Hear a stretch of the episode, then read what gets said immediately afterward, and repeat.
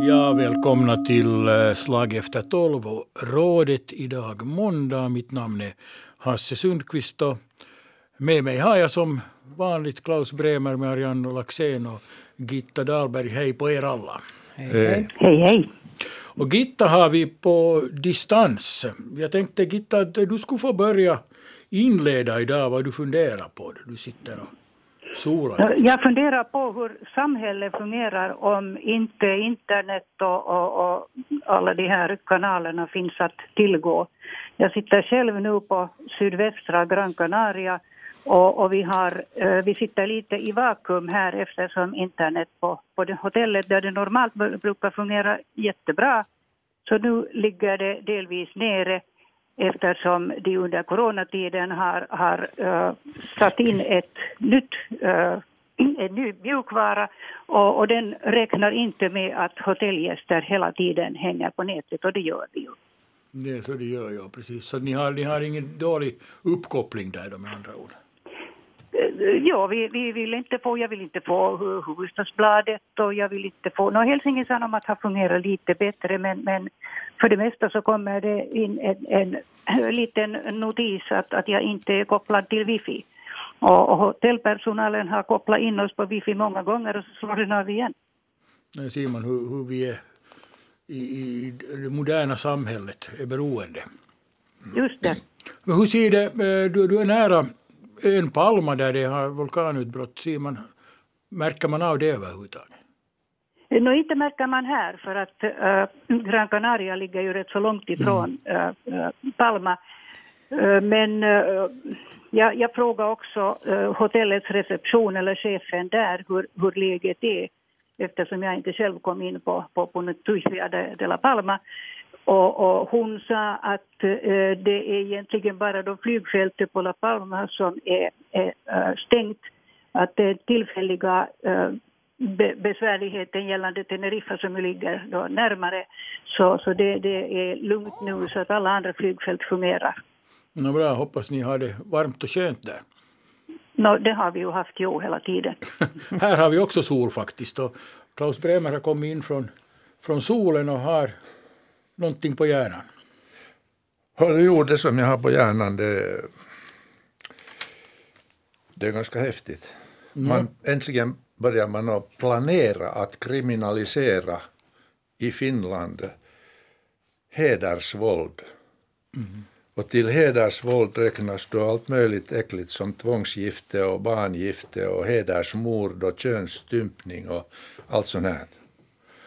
Och, och det där, jag kan inte fatta det här att man nu planerar det. I Sverige började började man kriminalisera det 2014 och man har stramat till det 2016 och 2018. Och, och det där, och samtidigt så 2016 eh, så har YLE tagit det här på tal och konstaterat att man borde göra någonting i Finland också. Och HBL har tagit upp det 2018 och sakkunniga har yrkat på det 2019. Och nu äntligen så funderar man på det här. Hur jäkla långsamma ska man vara i faggorna med sådana här äckliga grejer som ju, jag menar, hedersvåld på i liten skala, förhållandevis liten skala. Här har vi lästadianer och, och Jehovas vittnen som stänger ut människor och man kan tala om en sån här våld där. Men att det, där, det som nu kommer in allra klarast är ju eh, islam här i vårt land och, och, precis som i Sverige. Och då frågar jag mig att vad gör, vad gör kvinnorna? Jag har inte hört att, att eh, Hallå, hallå, hallå. Hallå, hallå, där, hallå. Där, där borta. Yes, här är jag. Va, ni sitter och pratar om, om eh, beachvolley, eh, flickornas klädsel och, och, och klimatvånda, allt möjligt sånt här diminutivt. Men ni, varför lyft, ni borde ju försvara de här flickorna.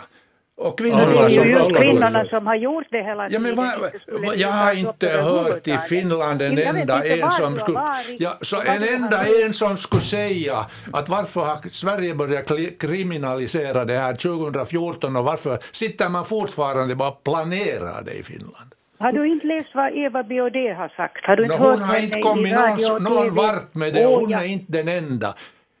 Ni Nej. borde ju lyfta upp en hel armé, ett motstånd som, som hörs överallt.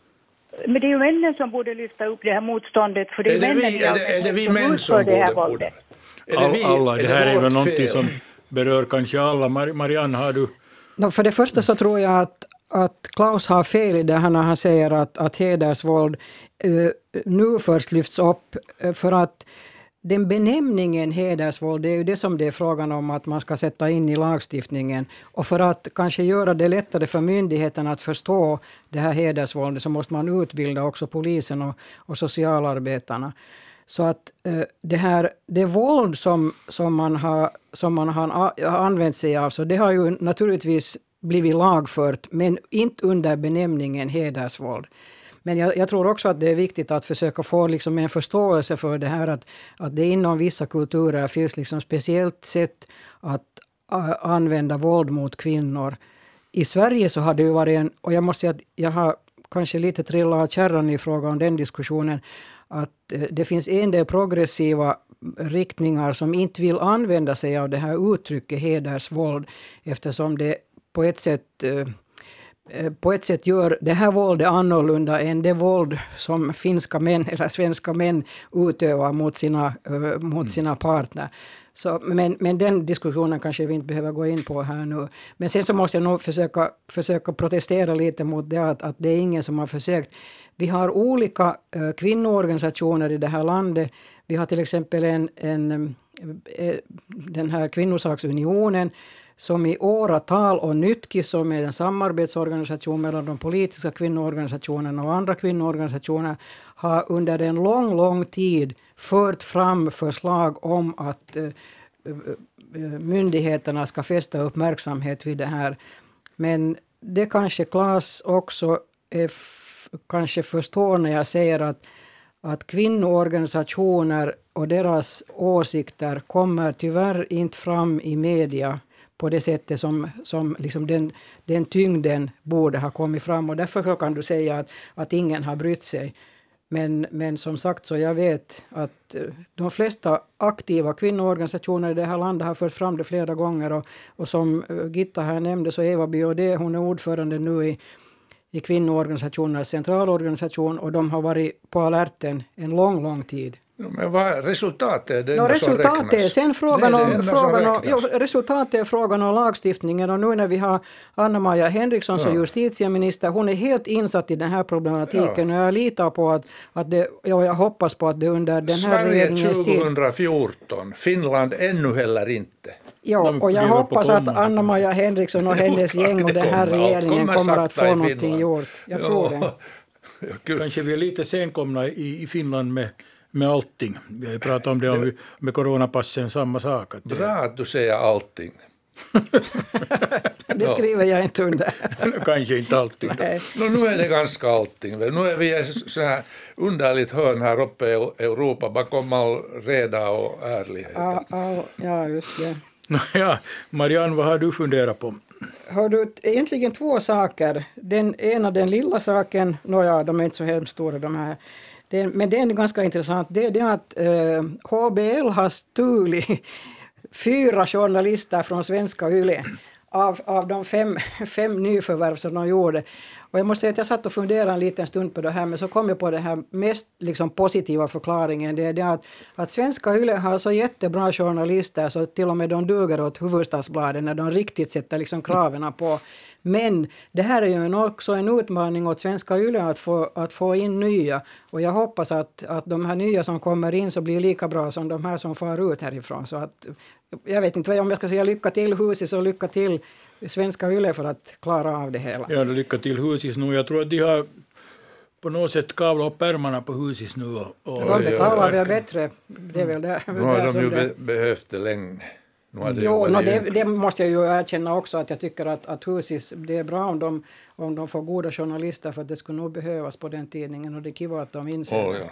Oh, ja. ja, det är ju synd, det är synd för oss på här på Svenska Yle att vi, vi går miste om, om, om eh, bra ja, journalister. Ja, men det kommer, det kommer nya och de blir bra skolade här vad jag förstår. Där säger en sån tidningsman att nu har eh, Yle en sån rörelsefrihet även i det tryckta ordet, vilket jag tycker är direkt hemskt. För att de, de eh, gör ju slut på en massa nyheter på vilka tidningspressen skulle kunna leva. Alltså det, det är många gånger även i min lilla bransch som de kläcker ut några nyheter och jag konstaterar att oh, shit, det gick förbi då för mig. Ja, Yles uppgift är att nå ut till alla människor. De måste vara på alla plattformar. Med statens pengar. Vet du att vi måste förtjäna varje tidning som vi får och, och varenda reklam och reklamerna går idag allt mera över till sociala medier. Vi har jävla hårt med det där. Och där det sitter är en som tävlar med oss och som tar emot pengar av staten och av oss som vi måste betala. Vad säger du Gitta? Nej, jag säger det är en väldigt svår problematik det här för att, att eh, ekonomin är just så som Klaus säger, eh, det, den blir snedvriden av, av det här. Och, och det faktum att, att uh, Yles uppgift är att nå ut till alla människor, det gör det ju också med, med alla sina sändningar. Så att, att eh, frå, frågan är nu sen då att, att ska Yle faktiskt sitta där också och, och, och ha det skrivet. No, men nu, nu, vänta nu lite, vänta nu lite. Det, det, det, det går lite i kors här. Ja, Jag men kan tidningarna, att det är titta liksom på Husis och titta på Helsingin Sanomat, vad har de? De har annat också än, än, än bara, bara tryckta och, och vad heter Ja, det, det textmeddelande. Det, är ju liksom, det de har ju TV de också. På det här. Ja, men, Men- man och- kan och- inte, och det man kan inte kräva att, att Yle har bara, har bara prat och bild och sen får alla andra ha både prat och bild och text. Men eller det den stora skillnaden är vem som betalar lönen. Det är marknaden som betalar lönen för tidningarna men att det är staten, en var av oss, antingen vi har television eller inte, måste vi betala. Vi betalar skatt. Ja, vi måste betala och de får en rundlig summa och de har aldrig något problem med att ha de för mycket folk eller för lite. Det kommer kosing tillräckligt. Nej, det gör det ju inte. Nå, det gör det. De är inte riktigt glada på det. Men ska vi ta min andra, min, mitt Ja. andra, min andra tanke? som, också. är, som är kanske lika, lika eldfängd som, som allt annat här. Och det, är- det är frågan om Björn Wahlroos nya bok, eller ska vi säga den här, hans först, del ett av hans memoarer. Jag har inte läst boken, men jag har läst recensioner av den och sen har jag också läst presentationer av den. Och eh, det som, eh, egentligen det som jag vill säga och som jag kom att tänka på när, när, jag, när jag läste om det här är det att, att livets mening är inte att bli rik. Och om man blir rik så är det inte meningen att man ska fly, som fe, fly från sitt fädernes land för att undgå beskattning. Så den, den, den tanken fick jag när jag läste om Björn Wahlroos. Ja, ni har ju, ni har ju alla upplevt eh, Björn Wahlroos. Eh. Jo, jag kommer ihåg när, när jag intervjuade sådana här unga och, och, och mycket eh, högljudda killar framför allt då på, på den tiden när, när vänster, den starka vänstervågen drog igenom, genom Finland och framför allt då liksom ungdomskulturen. Så, så jo, jag kommer nog verkligen ihåg. Och, och, och det har ju varit faktiskt ganska lustigt att se sen då hur, hur han i, efter att ha gått universitetsvägen så, så har han då bli, blivit en, en stor bankman. Och nu är det ju förstås lite förvånande att, att man sen kommer och, och säger att man är, är väldigt patriotisk trots att man inte är patriotisk nog för att betala skatten till sitt land som Ja, man ja. känner så starkt för. Ja, det där är tråkigt att, att flytta pengarna och sig själv över, över men att det där, jag måste säga att av det här unga gänget, taisto, taistoiterna och, och enemmistöläiset och vilka det fanns på 50-talet så jag tror det det på 50-talet inte. Eh, fem, slutet på, fem, slutet på av 50-talet, 60-talet var ju början på hela den här- 60-talet. Slutet på Vår- Okej. 70-talet. No, whatever, så, så det där, eh, 90 procent av de här radikala har ju blivit klyftigare. Att det är väl bara Tuomioja mera som är, och han också mycket lindrigt mera liksom vänster. Han också börjar bli Han, han är ju förnuftigare. mycket hovsam man. Han börjar bli förnuftigare, än han, han också. Salmén är kanske den enda, men han finns ju inte till. Nej.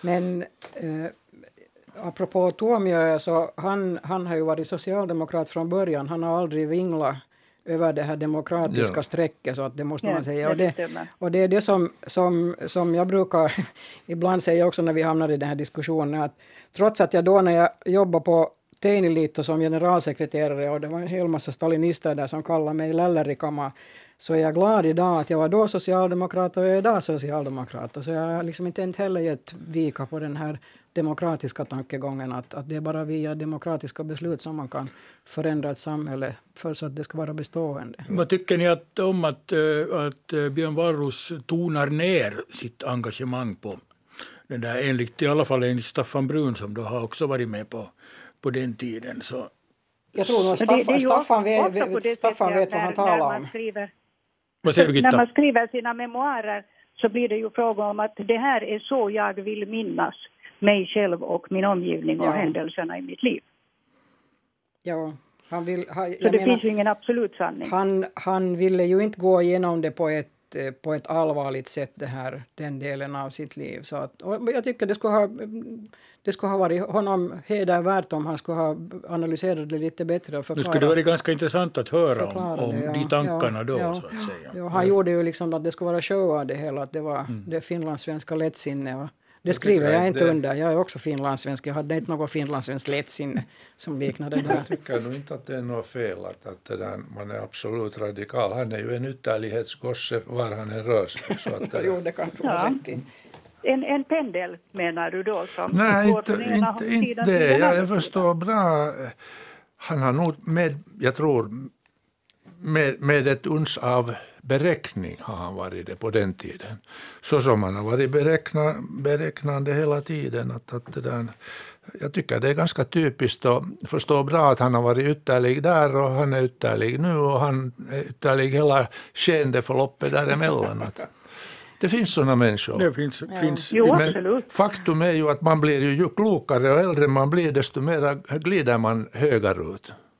Är det så? No, Är det det så ser man ju på alla Men det tror jag nog socialdemokrater och inte. Jag är så här gammal och inte har jag blivit höger ännu och kommer inte att bli det heller. Nu är det många som har givit upp tanken på revolution och Ja, då har blivit mycket. Aldrig, jag har aldrig förespråkat revolution, så take it easy, jag har det lugnt. No, inte, inte talar jag om dig Ja, ja, jag du- talar om den stora, No, stora jo, höger. okej om, vi ta, om vi talar till exempel om, om Nicke Torvald som jag aldrig kommer att Ja. förlåta att han får hela svängen runt och tycker att det är roligt för Svenska Folkpartiet som tycker att det är så kiva att ha honom i sin, i sin krets. Han, har, han, har, han har dragit hela vägen runt men, men Björn Wahlroos, så han, jag håller med om det här att du säger att han går från den ena ytterligheten till den andra så han var ytter vänster men nu är han ytter höger och, och ingenting där mittemellan har han visat sig vara.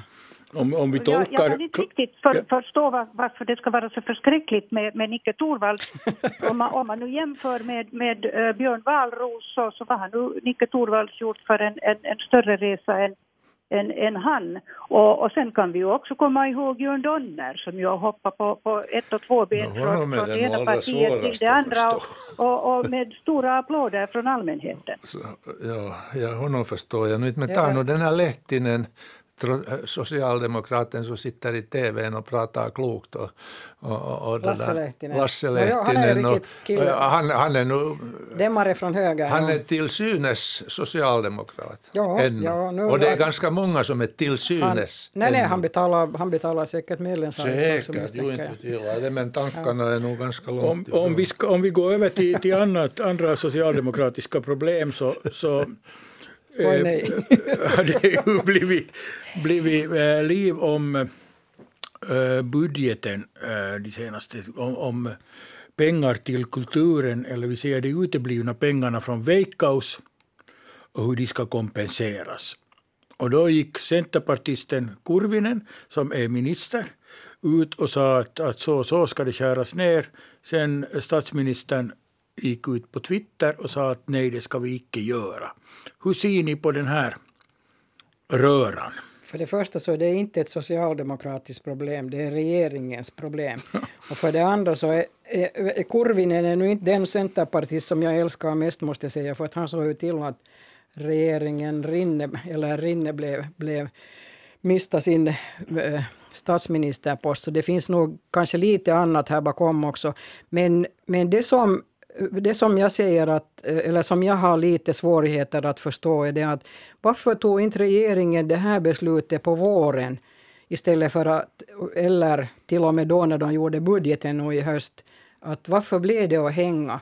Och det måste, jag, jag vet inte, jag, jag tror, jag, egentligen så tror jag att ingen har fel här. Och jag tror inte heller på det här som, som man i, i, i, i en del media försöker säga att, att, uh, att de har svängt uh, efter det att, att liksom kritiken har blivit så hård. För jag misstänker nog att de här politikerna visste från förhand hur hård den här kritiken kommer att bli.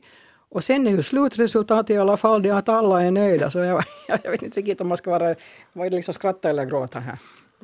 Ja, jag är nog också väldigt, väldigt glad över att det här beslutet kom för att om det finns någon uh, sektor som verkligen har farit illa här så är det ju nog kultursektorn för de har, de har inte kunnat ens öppna uh, sig så som restaurangerna under de här tiderna. Eh, så att, att eh, och där finns ju så förfärligt mycket frilansare inom den här sektorn dessutom och, och, och den, de har ju mått väldigt dåligt och, och de har ju inte haft några inkomster alls. Så att det här, det här är nog ett, ett, ett gott beslut. Däremot så, så tycker jag att, att det inte kanske till alla delar har varit ett, ett gott beslut att öppna upp så som man har gjort. För nu ser vi ju då det, att, att Finland har igen blivit rödfärgat när det gäller covid-19. Men jag, det där, om jag får säga så, det förvånar mig att ni damer tittar så liksom smalt på det här. Titta uppifrån. Titta uppifrån. Helikopter. Tänk, tänk på miljarder. Tänk på hur mycket vi skuldsätter oss. Vi talar om miljarder som landet skuldsätter sig. Där rör sig miljarder. De här politikerna talar i samma mening glatt om miljoner och miljarder.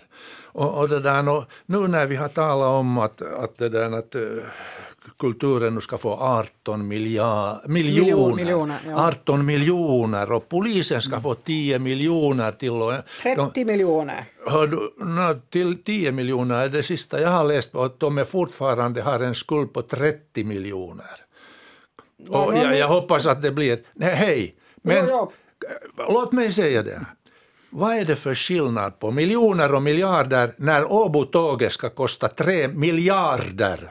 Du ska inte fråga mig. Men, vi ska, vi ska hoppas att det inte blir något sådant Åbo-tåg för att, att, det är ju jag, ett vansinne. Jag, jag frågar, vad är det för skillnad på en miljon och en miljard? Fattar ni det? No, det, det är vet, klart att vi fattar. Hur fattar ni det? Ge ett exempel. No, men vi talar ju nu om 18 miljarder. Vi talar om 18 miljo, miljoner till kulturen. Jag talar inte om tågförbindelse mellan Åbo och Helsingfors. Jag är lika häftigt emot det som du om, jag, ja. jag, jag, behöver inte att man kommer 20 minuter tidigare och ingen fasen hinner hoppa av för hey. att gå på jobb till Karis eller i, eller i Ekenäs. Så att det här diskuterar hey. vi inte nu utan nu diskuterar Får, vi de här 18 miljonerna till tvärtom, kulturen. ni talar om småpotatis när vi hela tiden bollar med miljarder i det här landet. nu, lyssna en, på mig, lyssna på mig, lyssna på mig, lyssna på mig, lyssna på mig en miljon sekunder. Det har du sagt förut, tack. Jo, men kom ihåg det. Det är 11,5 dygn, det är mindre än två veckor. En miljon sekunder. En miljard sekunder är 3,2 år. Men vad har det, det är skillnaden. Att göra? Om de, oh, jag sa just att om ett tåg ska kosta 3 miljarder och så sitter man och gråter över 18 miljoner för kulturen och 10 miljoner åt polisen och det ena med det femte. Samtidigt går planeringen vidare med Åbo-tåget som ska ha 3 miljarder. Så eh, tänk på vilken skillnad det är. No, och det här Åbo miljardtåget är inte det enda. Ta Kronobroarna som ska kosta en miljard. Eller ta, eller ta... Men det har fortfarande ingenting med kulturen att göra. Nej, just det. Ja, okay. Tänk om no, vi skulle få den här tre miljarderna... De är småpotatis Kanske vi skulle vara glada om vi skulle få den här tre miljarderna till kulturen istället för det där Åbotåget. Det borde vi kanske börja, börja det skulle vara, Det skulle vara en stor skillnad. Ja, no, men se, ja, men de här, hur, hur det bollas med miljarder lättsinnigt i samma mening. Ja, men du, du förstår nog inte sammanhanget nu, utan nu försöker vi rädda i alla fall det lilla som går att rädda för kulturarbetarna. Och det kostar bara de här futtiga små 18 miljonerna. Ja. Eller jag tycker att de skulle få mycket inte, mer. Okay. Det handlar ju inte ens, Klaus, bara om de här kulturarbetarna sen så, utan det handlar om alla oss finländare som behöver den där kulturen, olika former av kultur. Herregud, inte jag är emot kulturen. Försök nu förstå, jag talar om skillnaden i pengar. Jo, det har du sagt hemskt många gånger. No, men varför säger du att jag inte, jag, jag ger gärna 20, jag tycker att de borde få 20 och 25 miljoner. Nu när man sådär lättvindigt. Ja, okej, talar om miljarder. Om vi nu talar om miljarder så kan vi ju tala om 10 miljarder till de där jaktplanerna. Är det nu hemskt nödvändigt? Det heller, där är jag som fredsvän exakt totalt av annan åsikt än den kommande att när det händer någonting så blir kvinnorna först våldtagna av fienderna och de sämst Ja, så behandlade. just därför vill vi Kvinnorna ha borde vara de första som går med Får vi på gå försvaret. tillbaka till de här Veikkauspengarna? Det var du som tog fram Ja, försvaret. okej, no, jo, men om vi går tillbaka till Veikkauspengarna. Så det var ju inte bara 18 miljoner nu som kom till kulturen utan allt som allt så kom det en, en uh, tilläggs någonting som inte jag vet varifrån det kom och det är skojigt också att se att när det är riktigt nöd så då hittar de där killarna på finansministeriet nog alla möjliga ställen att söka de där pengarna ifrån. Det här går ju inte ut över den här ramen så att säga, det här beslutet. 77 miljoner är det frågan om nu. 18 miljoner till kulturen och resten av de här pengarna går då till, till idrott och till vetenskap och till de här socialpolitiska organisationerna. Och jag tycker att det, det, det är jättebra, så som vi har konstaterat här med Gitta, så det, det är ett jättefint beslut. Och det, det, det finaste i det hela var ju det att inte, att inte man behövde gå ut och söka mera lån för att, att få det betalt. Men frågan är, som jag nu ställer mig efter det här, är det var har de den här säcken på finansministeriet där de hittar de här pengarna? De hittar 30 Det, det, miljoner. det är den där tilläggsbudgetkassan som... Nej, som, det var inte bara det, men de, de hittade 30 miljoner till polisen. Det gick från tilläggsbudgeten, men här var det ju några andra små pengar som de hittade någonstans. Vad jag förstår. hittar de det, nu går det sen till lån. lån, lån Nej, nu har nu Marin lovat att det inte går på lån det här. Det hörde vi på fredagen och det litar jag nog på. Har du en miljard till så klarar det igen allting och ingen noterar. Men hur ser ni på, på är är det här, kan vi se här tecken på att det krackelerar inom, inom regeringen då? Han blev ju nästan kastad framför, säger många, framför en, en äh, lastbil, Kurvinen. Han kastade sig själv no, framför den där lastbilen. men det hade Mm. ju gjort hela tiden äh, funnits me, mera och, och mindre sådana här kamper. när vi- Men, men den här gången så kanske han var lite snabbt ute med, med äh, sitt budskap och den, den saken var kanske inte alls färdigdiskuterad inom regeringen och jag tror att det kanske är det här att man ska ha, dra lite poäng här och där. Ja, no, jag måste säga att jag, jag förstår inte riktigt den här Kurvinens logik här för att han hade ju i alla fall varit medveten om att det kommer att tas upp eh, av den här femlingen, eller vad nu heter, vad, vad heter det på riktigt det här, Visikko? Femlingen, ja. Okej.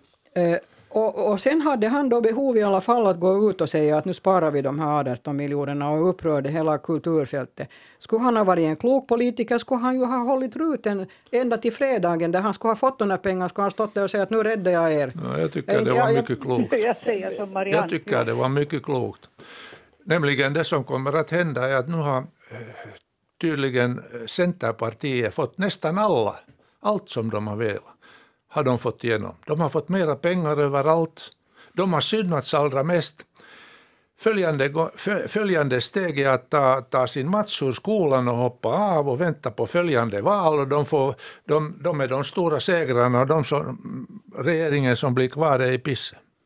Det, det tror jag inte på det där inte. Nej, du behöver Nej, inte nej, tro nej, på nej, det. Jag nej men, men det om, det är någon, om det är någon som hoppar av så tror jag tyvärr att det kommer att vara de gröna. De har gjort det förut. Det är gröna och Vänsterpartiet är är de som brukar, möjligt. brukar hoppa av. Men, men kanske inte vi, vi ska diskutera Men det, det vi är ju här snart har vi ett val här på, om ett och ett halvt år. Och sen så har vi ett val här i januari. Ja, då har vi ett- ett områdes, områdesval, ja. områdesvalet. Så att nu kan det ju hända, nu kan det ju hända vad som helst. Men jag, jag är lite rädd för att de här, att de här gröna har, har, har kanske mera bekymmer. Det som det, som det nog kan...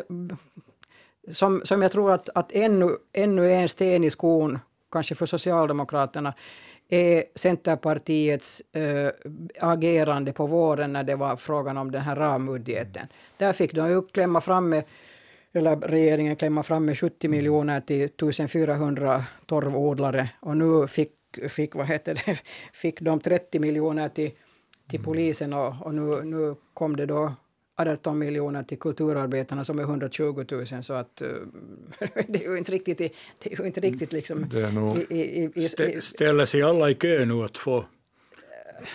No, jag menar, skulle jag nu vara i någon organisation så nu skulle jag nog gärna ställa mig i kö och be om lite till när det, när det ändå ser ut att lyckas. Det här. Jo, när en miljard är nästan samma som en miljon. Det är bara för dig, hör Vi håller reda ja, på de här. Alltså de, de, de som ju men, nu ställer, ställer sig i kö och, bo, och, och, bor, och det är en kö som man borde verkligen beakta, så är ju då domarna. Det är så mycket lyckades jag läsa i, i det jag fick in ja, det var av Hufvudstadsbladet. Ja. Och, och, och där, där har vi en, en väldigt, väldigt stor fråga en för, av de eh, många. Om, om poliserna får mera pengar så de kan sköta sitt arbete och, och, och, och det blir Inte kan de sköta sitt med det som ges till. så finns det ingen som dömer.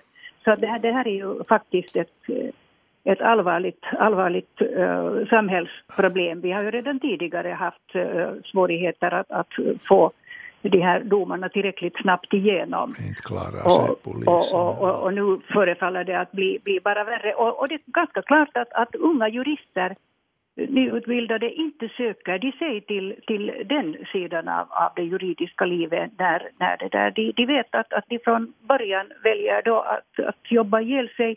Och som det dessutom ser ut eh, så, så är eh, är de i, i, i blåsten och det, det går hot mot dem och, och, och så här. Så det, det, det, är en väldigt, väldigt tråkig utveckling och det där borde man nog faktiskt När kommer vi till skötarna och den här sote uudistus och no, det har vi. Det bristen annan, på skötare så att jag menar vi har hur mycket som helst. Det är en annan visa ja, som vi kommer att vi komma säkert också här i det här helst. sällskapet in på. Ja. Jag tänkte ännu medan vi har en, lite på fem minuter kvar att diskutera så Gitta pratar om polisen här och, och, och Klaus pratar om polisen. Nu är det, gick polisen ut med ett larm om att nu börjar ungdomsgängen eh, organisera sig i vårt land och i synnerhet här i huvudstadsregionen.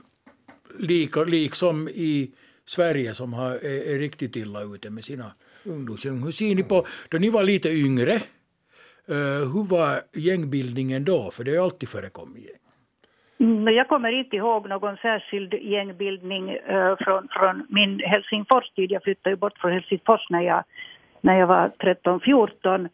Uh, eh, och, och, och, i Björneborg fanns ingenting sådant. Men, men det där, uh, man såg ju varifrån den här modellen nu har, har kommit. Det, det räckte med att man gick och, och såg West Side Story så kunde man ju förstå liksom hur, hur allvarligt någonting sånt här är. Och, och, det här är för att det finns ingen respekt heller för, för någon hos de här gängen och vad de egentligen är ute efter för makt vem, vad, vad ska de göra sen med den här makten om, om de tar den? Handlar det om, om narkotika eller är det någon form av Samma som i Sverige. Det är precis samma utveckling som i Sverige, men lika långsamt som det här med, med hedersvåld och kriminalisering i Finland och Sverige, så lika långsamt kommer vi igång i Finland. Och om jag, jag, jag är bergsäker på att stommen i de här gängen är invandrare, andra generationens invandrare, fast man inte vågar säga det högt för det kan ju eh, kallas för rasism, men det, det är bergsäkert. Att nu hade vi ju gäng på femte, efter kriget när man inte kunde gå någonstans så Pispojen Keili i Berghäll var det tuffaste gänget och de två sista småpojkarna som promenerade i Pispojen Keili var Elis Asko och Erik Peters som var proffsboxare i USA. Så att där, men då använde man knogjärn på sin höjd. Men nu är det ju frågan om skjutvapen och, och äggvapen och, och jag menar det är mycket allvarligare. Då fanns det inte heller sådana här droger och annat men att det är ju rena droghandeln nu. Att nu är vi precis på väg så, mot det som i Sverige, i Malmö och, Göteborg. Marianne? Jag måste nog säga att det finns, det, det, det finns få saker i den här världen där jag, där jag inte brukar uttala mig och ha en åsikt. Men i den här frågan så, så är jag nog lite och darra på manschetten om jag ska säga någonting alls eftersom inte jag, har, jag, har liksom, jag har inte riktigt sett uppgifter. Det enda, som, det enda som jag nu har läst är den här ena husisartikeln och det jag, kan inte riktigt, jag, kan, jag kan inte riktigt uttala mig på, på basen av den. Men det, det är klart att, att eftersom vi har eftersom vi har problem med ungdomars äh, ungdomars möjligheter att, att komma ut i arbetslivet och få arbete. Det finns många pojkar i till exempel i Helsingforstrakten som inte har eh, grundskoleutbildning och ännu mindre yrkesutbildning. Så det innebär ju ett problem som vi borde vara medvetna om. Och jag tror nog att många är medvetna om, men det borde, vad jag förstår så borde både polisen och socialtjänsten ha ett samarbete här. Och vad jag har förstått på det lilla som jag nu har läst, är det att också från polisens sida så finns det ett önskemål om att, att, att ha ett, ett samarbete med socialtjänsten. Så att nu är jag glad för att, att man, att man liksom försöker visa att det är ett problem och, och, och också försöker lösa det. Och där håller jag med Claes, fast, inte, fast jag inte håller med honom i alla fall. Men, men, men, men nu tycker jag också att polisen borde ha tillräckligt mycket manskap för att kunna klara av sånt här. Och till exempel det här som man talar om att det ska, det ska synas poliser i vardagen för att, för att vi äldre människor ska känna oss tryggare. Men också att ungdomarna ser att det finns liksom någon koll och någon ordning på det hela. Jag säger på nytt att Finland har 7500 poliser, eller man försöker hålla 7500 poliser.